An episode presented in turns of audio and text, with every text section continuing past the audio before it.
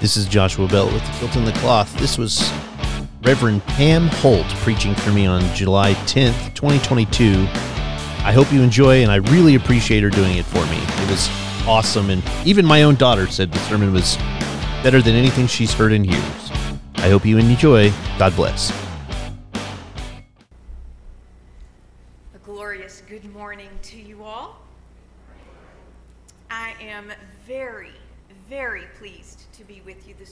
While Josh is at Lake Texoma with our young people driving a big, powerful boat with children behind him or young people behind him. So we pray for him today.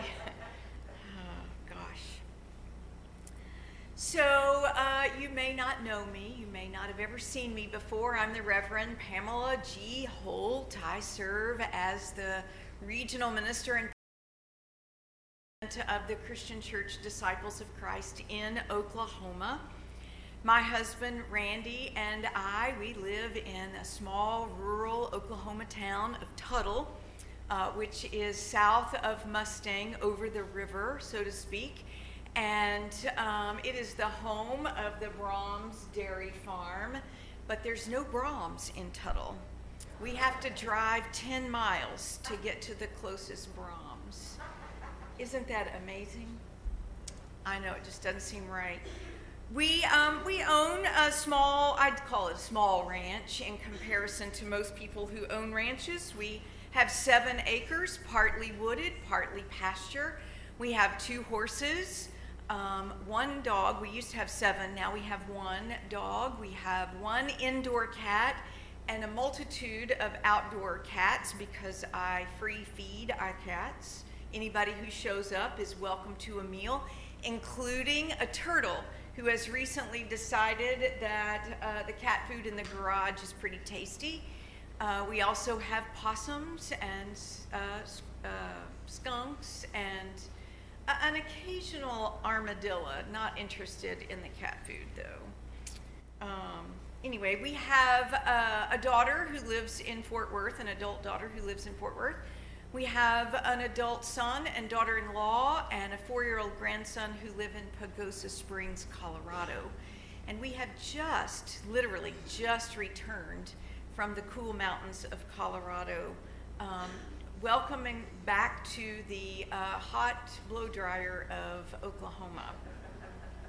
Yeah. So, uh, anyway, as your regional minister, I bring you greetings from your siblings in um, our 134 congregations around the region of Oklahoma who, like us, are gathering for worship this morning to sing, to pray, to hear a good word from the Lord, and to share in a feast around the Lord's table. I always and especially want to express my deep gratitude for your very generous giving to a variety of ministries in your local community um, and beyond, including the Week of Compassion, Reconciliation, Disciples Mission Fund, and the regional church. Your giving, along with your sibling givings, are how we all live together and do ministry together. Also, every time you give, your presence is made known, especially to the Week of Compassion with the disasters around the world. Um, so that's a very important offering that you also give of yourselves. Your minister, Josh, says to me frequently, not occasionally, but frequently, the people in Perry are the best, capital B E S T, are the best people anywhere. So um, I believe him. I think you are too and you are very blessed to have him as your pastor. Um, as you know, he is passionate about God, about Scripture, and he's also uh, he also cares deeply for you. Um, he really strives to create a safe space for adults and children to hear the Word of God, to be fed by the Word of God, and to be shaped and transformed to love your neighbor as God loves you. It is always a joy to celebrate ministries of a congregation in mission and witness to the love and grace of God. That's you all. So thank you very much. Our scripture today is from the Gospel according to Luke, but it is not what I told Josh earlier. I skipped uh, up to a few weeks, and our scripture today is coming from Luke chapter 11, verses 1 through 4. It's a very short piece, and I hope a very familiar piece. It goes like this Jesus was praying in a certain place, and after Jesus had finished praying, one of his disciples said to him, Lord, teach us to pray as John taught his disciples. Jesus then said to them, Well, when you pray, say, Father, hallowed be your name. Your kingdom come. Give us each day our daily bread and forgive us our sins, for we ourselves forgive everyone indebted to us. And do not do not bring us to the time of trial. As we hear and digest these words this morning, let us pray.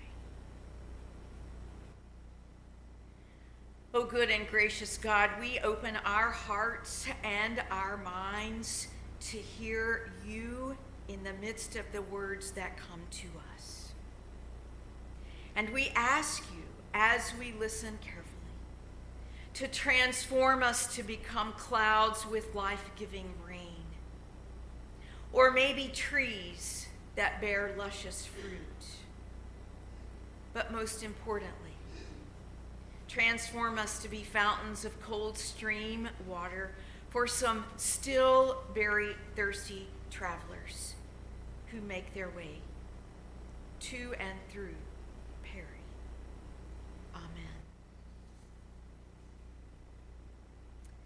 Have you ever seen the movie Talladega Nights, The Ballad of Ricky Bobby? Anybody? Well, let me set it up for you. I'm going to set up one scene for you. In the scene from the 2006 comedy, which you might want to go find now on Netflix, Disney Plus, Paramount, whatever you watch, Talladega Nights, The Ballad of Ricky Bobby, we get to sit down at the table with the fastest NASCAR racer, Ricky Bobby, along with his family and his best friend, Cal. They are gathered for fine dining at one of those multiple fast food restaurants Domino's Pizza, KFC, and Taco Bell. That's fine dining. But before they eat, Ricky Bobby wants to pray. Everyone bows their heads and he begins, Dear Lord, baby Jesus. He then proceeds to thank baby Jesus for various blessings, including his red hot smoking wife, Carly. And as he prays, he continues to repeat the phrase, Dear Lord, baby Jesus. Callie, his wife, interrupts him and says, You know, sweetie, Jesus did grow up. You don't always have to call him baby. Ricky Bobby replies, Well, I like Christmas Jesus the best, and I'm the one saying grace. When you say grace, you can say it to grown up Jesus or teenage Jesus or bearded Jesus, whomever you want. Ricky Bobby continues his prayer Dear tiny Jesus, in your golden fleece diapers with your tiny balled up fists, this time, his father in law angrily interrupts. He was a man, he had a beard. Ricky Bobby snaps back. Listen, I'm saying grace, and I like the Christmas version the best. Ignoring the conflict between the two men, Ricky Bobby's best friend Cal jumps in and he says, I like to picture Jesus in a tuxedo t shirt it says like I want to be formal, but I'm here to party too. One of Ricky Bobby's sons says, I like to picture Jesus as a ninja fighting off the evil samurai. Cal then adds, I really like to think of Jesus with giant eagle wings and singing lead vocals for the Lynyrd Skynyrd with an angel band. Ricky Bobby returns to his prayer, saying, Dear eight pound, six ounce, newborn infant Jesus who doesn't even know a word yet, little infant, so cuddly but still omnipotent. He then thanks baby Jesus for all of his NASCAR victories and the millions of prize money dollars he's won. And he concludes grace by saying, Thank you for all your power and grace, dear baby God. Immediately after the prayer, Cal, his friend, says, That was a heck of a grace, man. You nailed it like a split hog. And we, we might laugh at this prayer.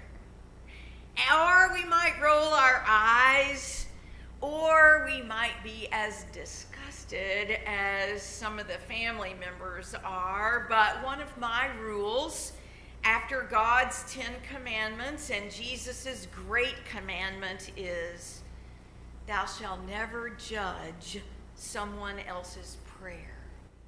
Never. Not even one delivered from a public forum or a political pulpit. I have a friend who refers to God as the Holy One upstairs I have another friend who prays to the good Lord who knows best. Many refer to God as Father, a more traditional uh, name for God. Some refer to God as Mother, others as Holy One. There are children's books and adult books that give us lots of images for God that we could use. Maybe you have one of your own, like Ricky Bobby. The character, Ricky Bobby, has found an image of God that he actually adores, that he can relate to, that he can embrace, that he can talk to very casually, out loud and in public, in a fast food restaurant of all places. His prayer is bold, audacious, honest, and it expresses gratitude. How many of us can do that? I know, because it's my experience, if I were to ask just in general for you all to offer a prayer right now for all of us, every single one of you in this room would go, Hope she doesn't call on me. Well, it is my experience that most of us, maybe all of us, tend to shy away from praying out loud, especially in public, because we worry about our words. What we say, will they be right? Will they be helpful? But what we need to know today is it is apparently the disciples' job to go out and pray for people and with people in their community. So, to learn more about that, let's turn to Luke chapter 11. And I want you to hold that spot if you're turning on your phone or in your Bible to that chapter. Hold that spot for just a minute because I want us to flip back to chapter 5 where Jesus calls his first disciples. You know, he called fishermen. I know you'll remember that. He called fishermen. Folks that may not have been around holy people or praying people. Sure enough, not very close to the synagogue, they're closer to the lake. They left everything, though, and they followed Jesus, and they watched him cleanse a leper and heal a man who was paralyzed and restore a man's withered hand, and raise a widow's dead son, and calm a storm. The disciples heard him teaching great crowds of people from all of Judea, Jerusalem, and beyond about not judging others and loving your enemies. They observed him going up the mountain to pray. Before long, Jesus sent all of them out on a mission to proclaim the kingdom of God and to heal. And he said, Don't take anything with you. He said, Just go and share the good news. So they did. And it went so well that Jesus appointed 70 others and sent them on ahead of him in pairs. With the authority and power of Jesus, they too went. And then they returned with joy, saying, Lord, even in your name, demons submitted to us. And that's when Jesus said, See, I have given you authority to tread on snakes and scorpions, and over all the power of the enemy, nothing shall hurt you. Nevertheless, do not rejoice at this, that the spirits submit to you, but rejoice that your names are written in heaven. He then turned and spoke to the disciples privately. That's when we notice that something is amiss with the disciples' hearts and minds. In chapter 11, one of the disciples asks Jesus to teach them how to pray. Wait, didn't they already know how to pray? Haven't they been doing that? They were sent out in pairs to, to proclaim the kingdom of God and to heal people. I'm sure, I'm absolutely sure that they prayed with people and for people who were vulnerable. But do you realize that we have not heard one disciple pray? Hmm. And now, after the fact, they are asking Jesus to teach them how to pray. Maybe, maybe they were feeling a little insecure, right? Maybe they were wondering if their prayers were working. Maybe they were wondering about the words that they were using. They were praying and things were happening, but they weren't feeling the power and authority that Jesus felt when he prayed. I get that. Gosh, do I ever get that. Standing with a mother whose child is dying, and she turns to me and pleads, Pray, Pam, please pray. Where are my words, right? Sitting with a man and his wife waiting for the doctor to come in with a pathology report, they both look at me and ask, Will you pray with us? My best friend's mother died, and she called and asked if I would, if I would pray at the funeral. Well, you see, prayer is the way we talk to God. It's intimate and it goes right into the heart. And prayer is what brings hope and assurance and strength and courage when people are at their most vulnerable and they depend on someone else for that prayer. But sometimes that feeling and that power and that authority gets lost when we grasp for right words. While it's there for all of us, we just have to be reminded to trust it. Prayer was an integral part of Jesus' life. Luke's gospel tells us that Jesus would withdraw to deserted places to, to pray, and at other times he went up the mountain to pray. He spent the night in prayer with God. Jesus prayed before he chose his apostles, and when he fed the 5,000, he prayed the night before he died, and from the cross itself, and with the disciples after his resurrection. Prayer was an integral part of his being. And I am positive that prayer is a part of our life too. We may have learned to pray when we were mere children. We may have learned about prayer from our grandparents around the dinner table or from our parents at bedtime or from our Sunday school teacher or from our minister or our elders or from our Bible. We may pray as fervently and as frequently as Jesus did for ourselves and for others, but there comes a time when we, like the disciples, long for Jesus to teach us how to pray. Maybe if he taught us and we prayed like Jesus, our prayers would work better. Maybe they would be more effective. And so when the disciples asked, Jesus said, When you pray, say, Father. For Jesus, a term of endearment for and one of deep relationship, especially between Jesus and God. This could be any name that you choose, one that means something to you.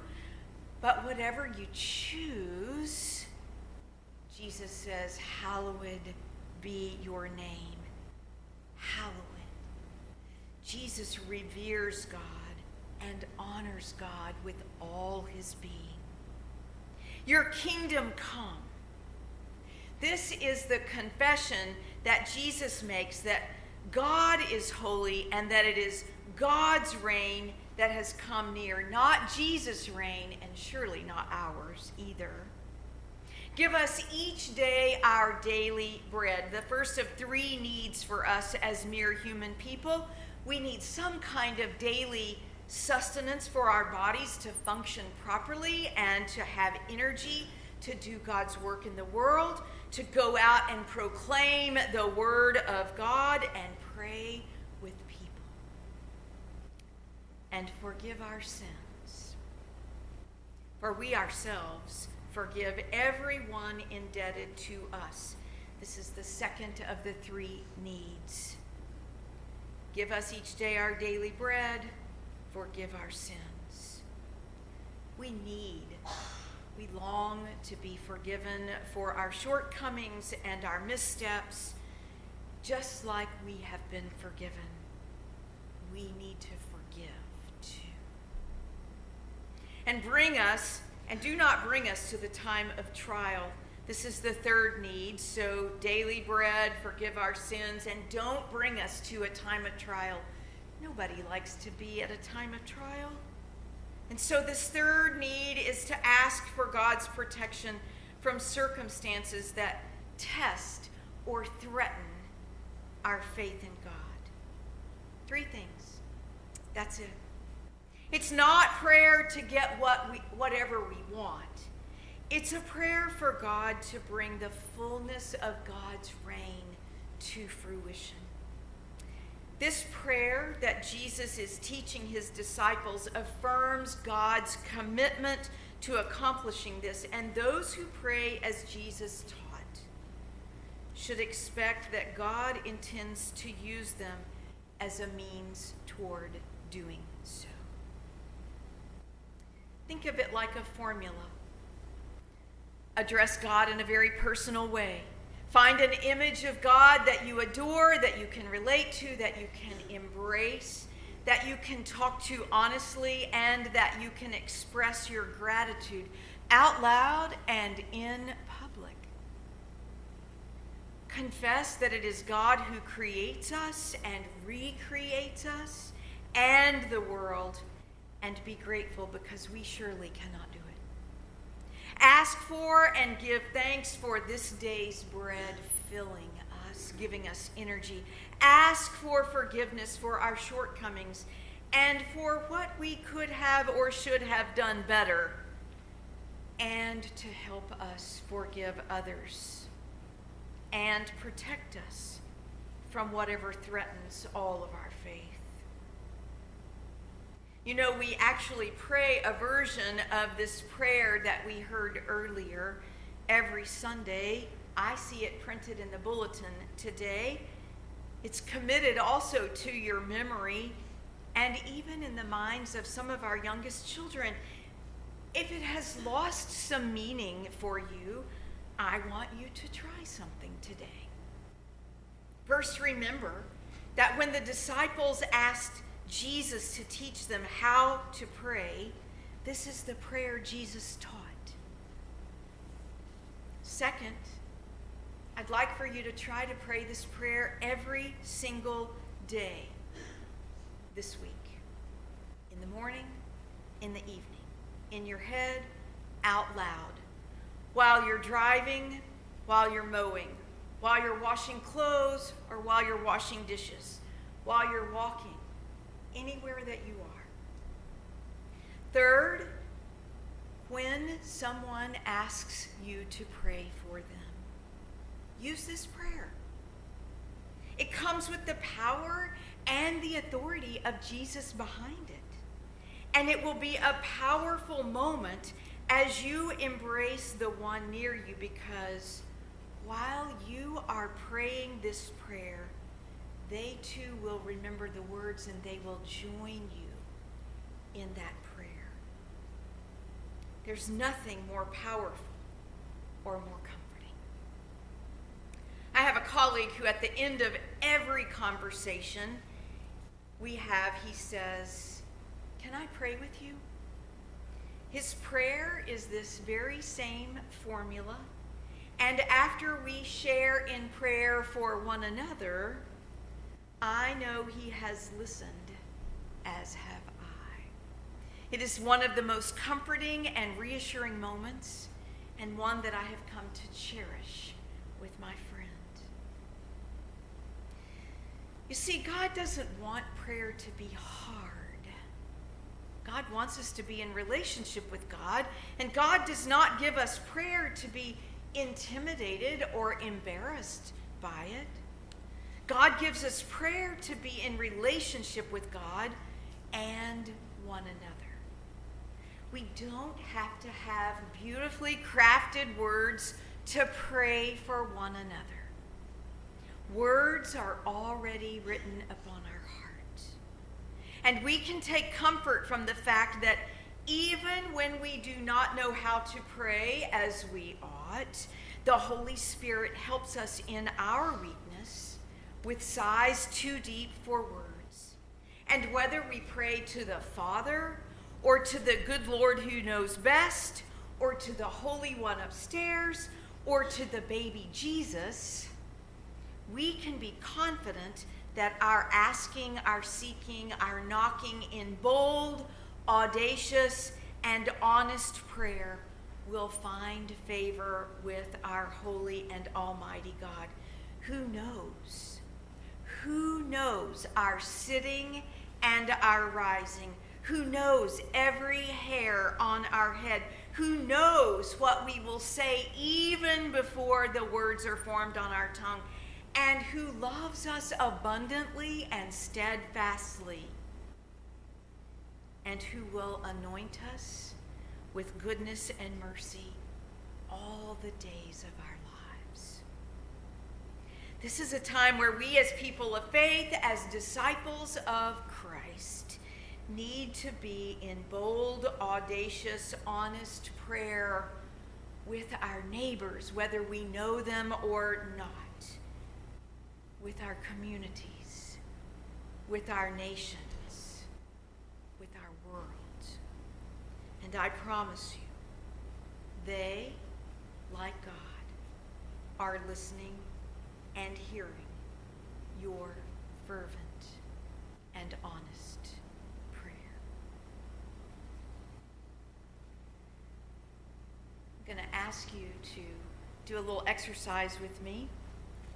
I would like for you to pay attention to your breathing. So you're really going to kind of take a little image, a metaphor of a flashlight, and shine it on your breathing. I want you to think about your breathing, breathing in and breathing out. Breathing in God's goodness and love, and breathing out God's grace. As you continue to focus on your breathing, I'm going to say a few words of prayer. Eternal Spirit, Earth Maker, Pain Bearer, Life Giver, Source of all that is and that shall be, Father and Mother of us all, loving God in whom is heaven. We breathe in and we breathe out. May the hallowing of your name, O God, echo through the universe. May the way of your justice be followed by the peoples of the world. May your heavenly will be done by all created beings. May your commonwealth of peace and freedom sustain our hope and come right here on earth. And we breathe out and we breathe in. With the bread we need for today, O oh God, feed us. In the hurts that we absorb from one another, O oh God, forgive us. In times of temptation and testing, O oh God, strengthen us. And from trials too great to endure, spare us. From the grip of all that is evil, free us. And we breathe in and we breathe out. For you reign in the glory of the power that is love. Love that is abundant and steadfast, and peace. Peace that comes over us now and forever. We breathe that love and peace in we breathe out God's grace.